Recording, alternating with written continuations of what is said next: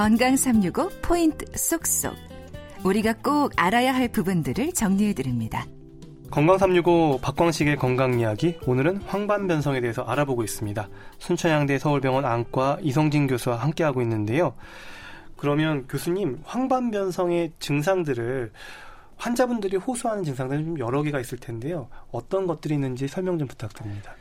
그 건성 황반변성인 경우에는 증상이 없어서요. 반드시 안과를 가셔서 눈 상태를 꼭 검사를 해보셔야 됩니다. 보통 우리 아까 저 점들만 있을 때는 이 점들이 뭐 그렇게 시력에 큰 영향을 주지 않기 때문에 사진을 찍어봐야 된다 그랬죠. 네. 망막 학회에서 안과 학회에서는 40세부터 이, 사, 이 검사를 1년에 한 번씩 받도록 권하고 있어요. 왜냐하면 증상이 없는데 눈 속에 그 노폐물은 점점 점점 진행이 되잖아요. 네. 그래서 나중에 100명 중에 10명은 그 물이나 피가 나와서 어쨌든 습성으로 변해서 안 보이게 되는 그 위험성이 나중에 생기거든요. 그때가 되고 나면 너무 많이 늦었어요. 네, 그래서 40세부터 1년에 한 번은 눈 검진을 받도록 돼 있고요. 음. 눈에 만약 이렇게 증상이 만약 생겼다. 사물이 휘어져 보이 사물이 휘어져 보이거나 가운데 까만 점이 가려 보이는 증상. 암점이라고 하는데요. 이 휘어져 보이는 거를 변시증이라고 하고요. 변시증과 암점이 생기면 무조건 안과에 가셔야 됩니다. 그러면 그런 증상들로 인해서 일상생활에 어떤 불편함이나 사고 위험이 높아지나요? 그 증상이 생기면요. 아무래도 한쪽 눈이 만약 생겼다 거리감이 떨어집니다. 그러니까 운전하기가 일단 어렵고요. 또 사물을 명확하게 구분하기가 어렵죠. 네, 그래서 특히 운전하시는 분들은 굉장히 조심하셔야 되고요. 네. 음. 황반변성은 가장 큰 위험 요인이 뭐 노화라고 얘기하셨어요. 그런데 우리가 다 늙는다고 해서 황반변성이 생기진 않지 않습니까? 그렇, 죠 그러면 음, 어떤 사람은 네. 황반변성이 생기고 어떤 사람은 안 생기고 어떤 위험 요인이 작용하기 때문에 이런 차이가 생길까요? 아, 유전적인 요인도 그래서 같이 있다고 보통 생각을 하는데요. 예를 들어서 처칠 수상이 담배를 그 골초처럼 많이 피셨는데 폐암에 안 걸리고 오래 장수하셨거든요. 아 그래서 아마 이런 분들도 있고 아마 그건 유, 전 요인이 있다고 보는 거죠.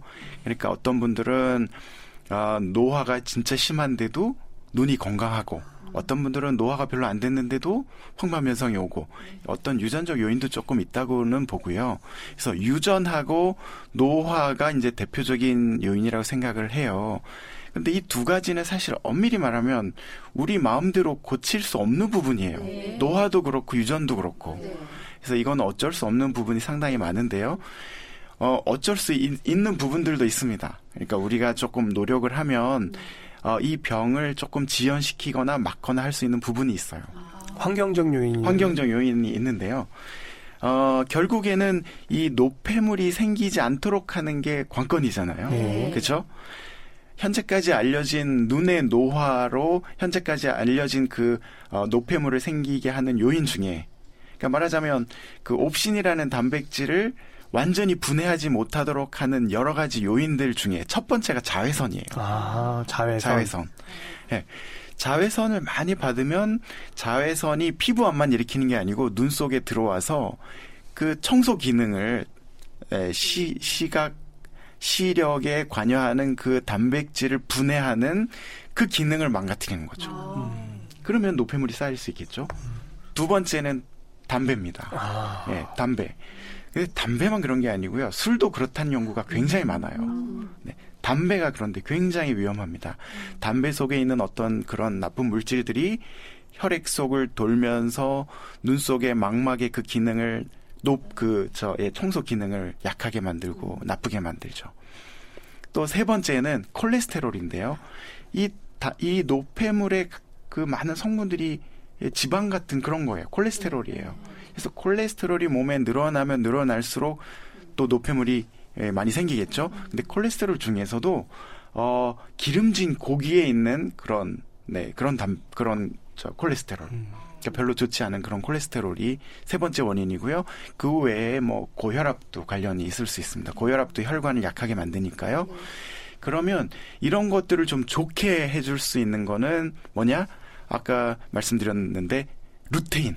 네, 루테인이 많이 포함된 그런 채소나 녹황색 채소, 비타민도 그런 역할을 하거든요. 과일에 많죠. 그래서 녹황색 채소, 과일, 어, 그 다음에 견과류에 있는 그런 좋은, 어, 좋은 콜레스테롤, 견과류에 있는 거 뭐 생선, 생선에 있는 오메가3, 것도 뭐. 오메가 3에 있는 생선 이런 거는 좋은 콜레스테롤로 알려졌는데요. 그래서 이런 음식에서 어, 어떤 답을 찾을 수 있을 것 같습니다. 그러니까 환경 요인들은 좀 우리가 신경 쓰면 좀 예방할 수 있다 이렇게 정리하면 될 것 같고요. 그러면 황반면성하고 좀 스마트폰 요즘 하도 전자기기 많이 보니까 이런 것하고의 뭐 연관된 연구들은 있습니까? 눈이 건강하거나 몸이 건강하면 빛을 많이 받아들여서 아까 단백질 얘기를 했는데 네. 단백질들이 많이 사용이 되고 이게 완전히 잘 분해가 될 수 있죠. 노폐물이 생기지 않습니다. 눈이 건강하면 두루젠이라는 게 생기지 않겠죠. 그런데 노화가 되거나 그래서 이 청소하는 기능이 떨어져서 노폐물이 생기게 되면 황반변성이라는 병이 생기겠죠. 네. 그래서 젊은 사람들한테는 이게 문제가 별로 안 돼요. 아. 스마트폰을 많이 사용하고 하는 게 문제가 안 되는데 어르신들은 스마트폰을 많이 사용하면 사용할수록 이 단백질도 많이 소비하게 되고 이 단백질이 분해가 되는데 문제가 되고 아무래도 영향을 줄 것 같습니다. 그래서 특히 이 눈이 회복하는 기능은 밤에 이루어져요. 밤에 눈을 사용하지 않고 충분한 수면을 취하고 그 기간 동안에 그 다음날 일할 충분한 단백질도 생기고 눈의 상태가 회복이 되거든요. 그래서 어 가능하면 꼭 필요할 때 스마트폰을 쓰고 특히 저녁이 되면 네, 꼭 필요할 때만 스마트폰을 쓰고 좀 자제를 하는 게 눈 건강에 좋을 것 같습니다. 한 가지만 더 질문 드릴게요. 그럼 황반변성은 치료가 가능한지 그리고 조금 더 일찍 발견하면 조금 더 치료 효과가 좋은지 궁금한데요. 어, 노폐물만 쌓이게 되는 단계, 아까 건성이라고 표현을 했는데요. 건성은 노폐물을 더 이상 늘어나지 않도록만 주의하시면 됩니다. 어, 자외선을 차단하고, 어, 다, 금연하고. 금주 금연하고, 네. 또 콜레스테롤 많은 음식들을 좀 줄이고, 음, 음, 뭐 고혈압 예방하고, 또 채소, 녹황색 채소, 채식 쪽 많이 하고, 이렇게 음식이나 뭐 운동도 굉장히 도움이 되겠죠. 이렇게 해서 어쨌든 주의할 점 줄일 수가 있는데요. 이 습성 단계가 되면 나쁜 혈관에서 물이나 피가 새 나와서 시력이 떨어지잖아요. 네. 이거는 나쁜 혈관을 없애는 주사 치료가 있어요. 눈 속에 직접 주사를 해서 예, 이 나쁜 혈관을 없애주는 우리 항체 주사라고 하는데요.